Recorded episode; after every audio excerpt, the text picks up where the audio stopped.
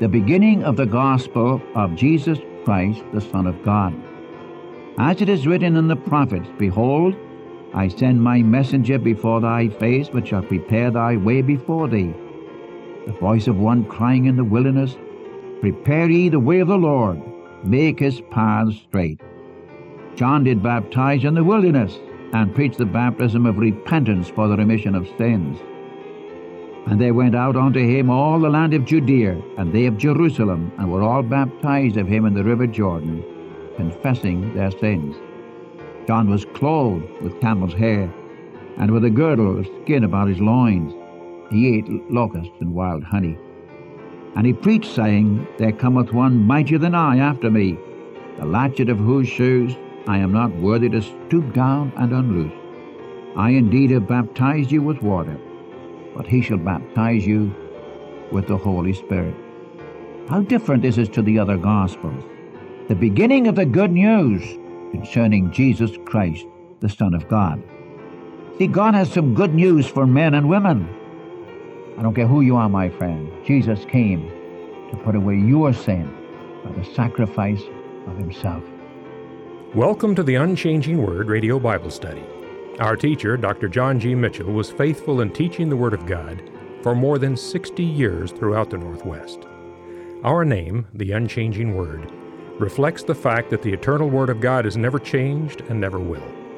Jesus Christ is the same yesterday, today, and forever. Life begins at Calvary, there my Savior died. He took my place and by His grace came with me to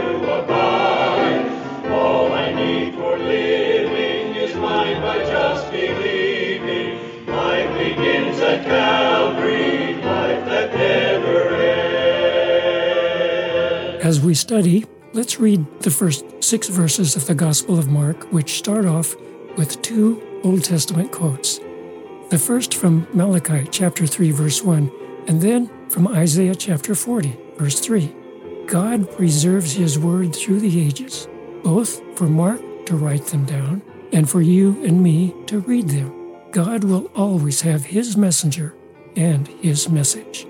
Dr. Mitchell emphasizes that God is always on time. Our Savior came to the earth at the right time, and Jesus also will come to receive his own to himself at the right time. 1 Timothy chapter 6 verses 14 and 15 says, "The Lord Jesus Christ will appear in his own time to show who is the blessed and only potentate, King of kings and Lord of lords." Here's Dr. Mitchell, Mark chapter 1 verse 1. You're listening to the Unchanging Word Bible broadcast. Good day, friends. Again, we come to you with studies in the Gospel through Mark. And I sincerely hope that you are reading this Gospel through just 16 chapters. Or if you don't want to do it the other way, read each chapter through a number of times. For example, we'll be dealing with the first chapter for a while, and you read it over and over again. I'll not be too long, then I want to go on down through the book. But these first introductory remarks concern the gospel through Mark. Uh, needs to be said these days because we we do not read our Bibles to get out of them what God has put in. Most of us just skim our Bibles instead of reading them. So I just trust you'll read them, will you? Will you? And now we've been discussing this first verse in our last lesson, the beginning of the gospel the beginning of good news concerning Jesus Christ, the Son of God. And then you have two verses from the prophets, as it is written in the prophets. So you see, he connects the gospel of Jesus Christ, the Son of God, to two Old Testament passages. The first one is in verse 2, a quotation from Malachi chapter 3, the first verse which says, As it is written in the prophets, Behold, I send my messenger before thy face, which shall prepare thy way before thee. Then he quotes from Isaiah 40, verse 3 The voice of one crying in the wilderness, Prepare ye the way of the Lord, make his paths straight. That's Malachi 3 1 and Isaiah 40, verse 3. And notice how Mark ties it, this gospel the beginning of the gospel of Jesus Christ, the Son of God, with Old Testament prophecy. God is always on time. You see, from Malachi to Matthew, till our Lord came, you have 400 years of silence. No prophets, nothing written as far as the revelation of God is concerned. In fact, the last two chapters of Malachi deal with the coming of the Savior. And the one who will come before him is God's messenger. I send my messenger before thy face, that is the faith of Jesus Christ, who shall prepare thy way before thee. Indeed, the voice of one crying in the wilderness, Prepare ye the way of the Lord, make his paths straight. And immediately he says, John did baptize in the wilderness. You notice the connection.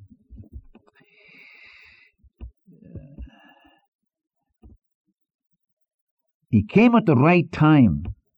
I want you to mark this. He always comes at the right time. God always is on time. Take, for example, that verse in Galatians chapter 4. In the fullness of time, God sent forth his Son, born of a woman. Take Romans chapter 5, verse 6. When we were yet without strength, at the right time, Christ died for the ungodly. He was born at the right time. He died at the right time. And by the way, he's going to come back again at the right time. He's not going to be a minute late, and he's not going to be a minute ahead of time. God is always on time. You know, sometimes we Christians get kind of beside ourselves because God doesn't move fast enough for us. You say, well, Mr. Mitchell, I've prayed and prayed and prayed and prayed and prayed, and God doesn't move. Well, you want God to move at your time or His time? Are you demanding that God should do what you want Him to do? My friend, that's not spirituality. That's more, more babyhood. That's not maturity. You put yourself in the hands of the Lord. Put your affairs in the hand of the Lord. And calmly walk before Him. He'll give you peace, He'll give you rest, and He's always on time. Sometimes, in our desire for things to be done, we defeat the very thing we want done by our haste. And you remember it says, The servant of the Lord shall not make haste. But when God says go, then you hurry up and go. See, there's a difference between being zealous for God, and I'm not opposed to that by any means. God give us more zeal for the Lord. But let's walk in His path.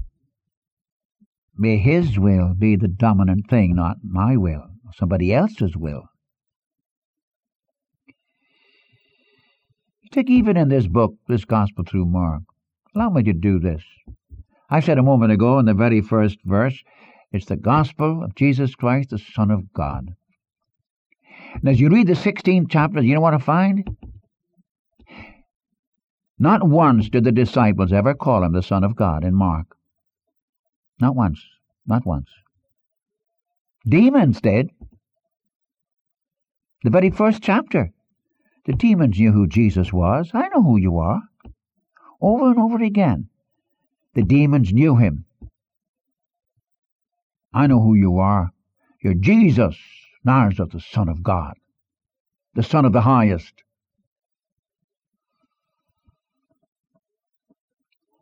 The high priest said, when he challenged Jesus just before the Lord went to the cross, he challenged Jesus, you know, put him on the ropes. Art thou the Christ, the Son of the highest? Intimating the Son of God. And when you come to chapter 15, our Lord is crucified.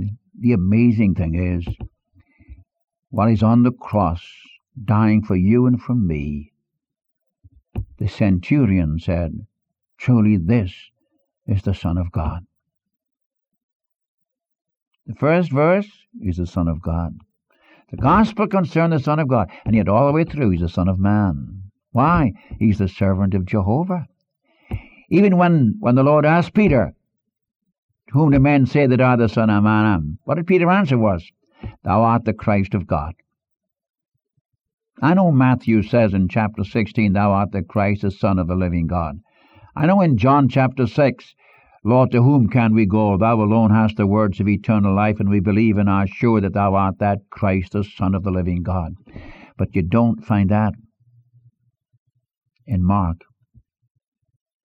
Strange, is it not? No, it isn't strange. All the way through, he's the Son of Man, the Son of Man. He's the servant of Jehovah. And it was prophesied in Malachi 400 years before. I send my messenger before thy face, which shall prepare thy way before thee. The voice of one crying in the wilderness, Prepare ye the way of the Lord, make his paths straight. You see, he came at the right time to prepare the way of the Lord. And Mark, as I said a moment ago, Mark ties this in, the gospel of Jesus Christ, the Son of God. He ties it in with the prophetic picture in Malachi 3 1 and Isaiah 40, verse 3. Now we come to verse 4. From verses, um, really from 4 right on down through to verse 8, you have his forerunner. And just as there is very little said about our Savior, in fact, nothing said about our Savior until he comes on the scene at 30 years of age. Nothing said about John either, about his father or his mother or where he was born or thing about him. He just came right on the scene preaching. He's the messenger that shall come before the Lord. And remember, the gospel, the good news, is concerning a person, Jesus Christ, the Son of God. If Christ is not the center of your testimony, something wrong with it. He must be the center. Now notice what John did. I'm going to read from verses 4 down to verse 8. John did baptize in the wilderness and preached the baptism of repentance for the remission of sins. And they went out unto him all the land of Judea and they of Jerusalem, and were all baptized of him in the river of Jordan, confessing their sins. John was clothed with camel's hair, with a girdle of skin about his loins. He did eat locusts and wild honey, and preached, saying, There cometh one mightier than I after me, the latchet of whose shoes I am not worthy to stoop down and unloose. I indeed have baptized you with water, but he shall baptize you with the Holy Spirit. That's the end. That's it. He's the forerunner. First of all, let me ask how he came. Now, as I said a while ago concerning our Savior, you don't want the genealogy or the background of a servant. The only thing you want to know, can he serve? Can he do the job? See. If I were to go down to a machine shop and ask for a job, the first thing the fellow would ask me, what's your experience in a machine shop? So here, nothing about father, or mother, or anything. Look at verse Verse 6 How did he come? John was clothed with camel's hair, with a girdle of skin about his loins. He did eat locusts and wild honey. That's how he came.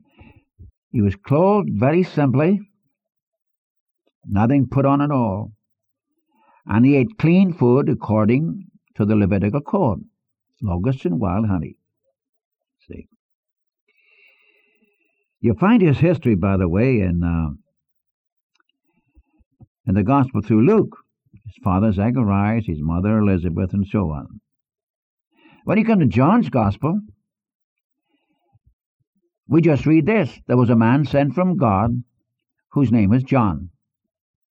He was not that light, but he came to bear witness of the light, that all men through him might be saved. That's all. In the Gospel through John, if you start in there about verse 19 on, you'll find again where the Jews try to get John occupied with John when they said, uh, Are you the Messiah? No. Uh, who are you that we might uh, tell the folks who you are? I'm only the voice of one crying in the wilderness, satisfied to be a voice for God. That's all. My friend, are you satisfied to be just a voice for God? Where? In a great big church pulpit? No, no, no. In the wilderness. In the wilderness. See, it's not a question of greatness, it's a question of obedience. I know some young preachers, young men, the ambition is to be the pastor of a large church or the head of some institution. No. John, what about your ambition? I'm just perfectly satisfied to be a worshiper and to be a testimony for God. I'm only a voice crying in the wilderness. No room for pride. Oh, but didn't he have room for that? Didn't Jesus himself testify that John was the greatest man born of woman? Well, certainly not greatest in character or relationship. He was greatest because of his place of privilege. He was the forerunner, God's messenger to go ahead of his son. Question of position in ministry. Isaiah prophesied way back yonder, centuries before, when he said, The voice of one, or prepare ye the way of the Lord, make his path straight, a voice crying in the wilderness. Or Malachi, 400 years before Christ, I send my messenger before thy face, which shall prepare thy way before thee. John came. Did he come with a retinue of angels? No. Was he born in a palace? No. No. What's his background? Nothing just a voice. You know, there's something about this that gets a hold of me. How easy it is for us all, Mitchell included, especially if God blesses you and uses you and gifts you, the danger of getting occupied with what you're doing instead of the person of whom you speak. A danger here. That's why Paul cautioned Timothy about not letting a young man preach because he might fall into the snare of the devil. That is, a young believer should fall in the snare of the devil. Just a voice. Even though the Lord testified he was the greatest man born of woman, John didn't stick his head up and stick out his chest and say, Look at me. I came to introduce to you the Son of God. No, no, no. I'm only a voice. I want no place. He hides behind the Saviour. Listen to him. There cometh one mightier than I after me, the latchet of whose shoes I am not worthy to stoop and unloose. Somebody coming after me who's preferred before me. See. All right. Let's go back. What did John preach? What was his message? You'll notice in verse 4 he baptized in the wilderness and preached the baptism of repentance unto the remission of sins. John preached the remission of sins. He got right down into their conscience. He preached for a verdict. Repentance. Oh, how that word has been distorted. What do you mean by repentance? I know the word the Greek word means to change your mind, and about face, change your mind. Like you have in 1 Thessalonians 1 9, where Paul says to these Thessalonian Christians how you turn to God from idols to serve the living and true God. They didn't turn from their idols to God, they turned to God from their idols. Many people give up sin, they give up one thing or another some special sin they give up. But that doesn't make them a Christian. You can give up all your sins. That doesn't make you a Christian.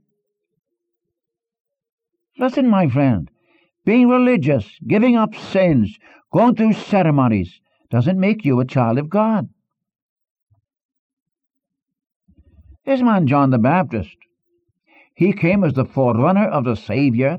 He came to prepare the way of the Lord. He came to call out those in Israel who were sick of sin. And they came from all over to the River Jordan. Why didn't he preach in the temple in Jerusalem? No. He went out into the wilderness he went down there by the wilderness of Judea, down by the river Jordan, and he preached repentance of sin. Repentance. Change your mind. Change your mind about God. Change your mind about yourself. Well, that's pretty hard. Change your mind about yourself. I'm not as bad as the other fellow. I'm as good as most Christians, yeah? That may be so. I'm not arguing that. How do you stand before God? This is John. Preach repentance. You go to Luke's Gospel, go to Matthew's Gospel, and see what he said to these folk. Boy, I'm telling you, he really put it right on the line. No holding back. Like a sledgehammer blows, one after the other. Called them all to repentance. He said some pretty strong things to the religious leaders, too. Bring forth meat. Actions, meet for repentance. Prove it. He got right down into their conscience. He labeled sin sin. Now we're living in a permissive society. I'm very sorry to say this. I'm burdened about this. So every Christian ought to be burdened about this, especially in these days. We're facing some tremendous things in our land.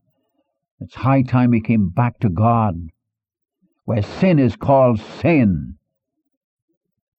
And when I think today of the fact that the very sins that caused the destruction of Sodom and Gomorrah, the very sins that God warned Israel, and the punishment was death. We're bringing them right into our churches today and putting up with it, and in some cases, acknowledging it with no repentance. In fact, in fact, we kind of uh, proud we can do. We're we're broad-minded, you know. We can man can do what he wants to do. Yes, I'm reminded too in the last verse of Judges, every man did that which was right in his own eyes. That permissiveness. What it lead to?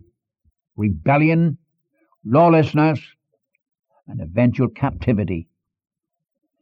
And my friend, I tell you very frankly, you can't disobey the laws of God and not suffer for it.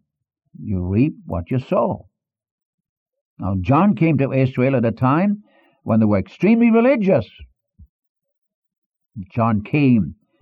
And he looked that crowd over, and I'm you, they quaked before him when they looked into John's eyes. It was God's voice speaking to them. I'm only a voice crying in the wilderness. What? Repent ye. As we have it in Matthew, come, repent ye, for the kingdom of heaven is at hand. And prove your repentance by what? By being baptized in water.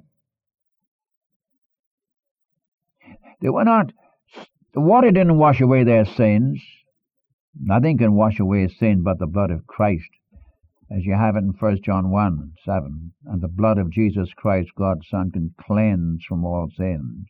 Or as Hebrews 10 said, not possible that the blood of bulls and of goats can take away sin, but this man, Jesus, by one sacrifice for sins forever sat down at the right hand of God.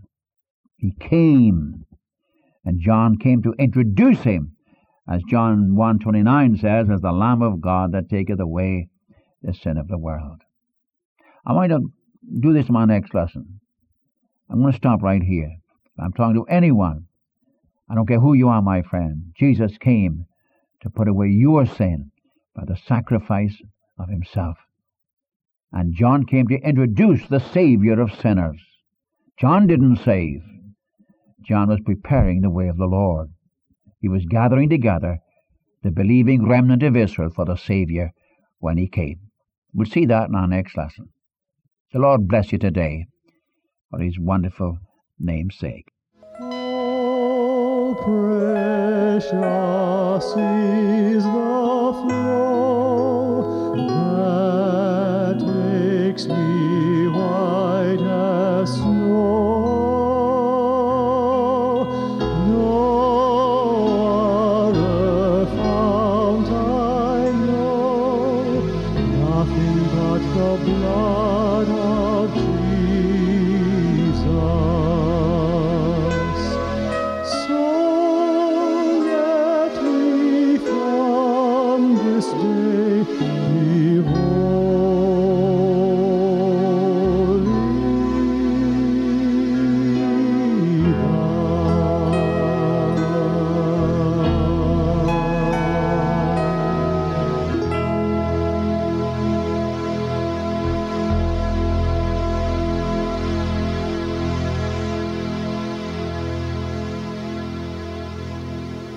Thank you for listening to the Unchanging Word Radio Bible Study today. The Unchanging Word is dependent on the support of our listeners. You can write us at The Unchanging Word, P.O. Box 398, Dallas, Oregon 97338. So until next time, this is the Unchanging Word Radio Bible Study. Life begins Calvary.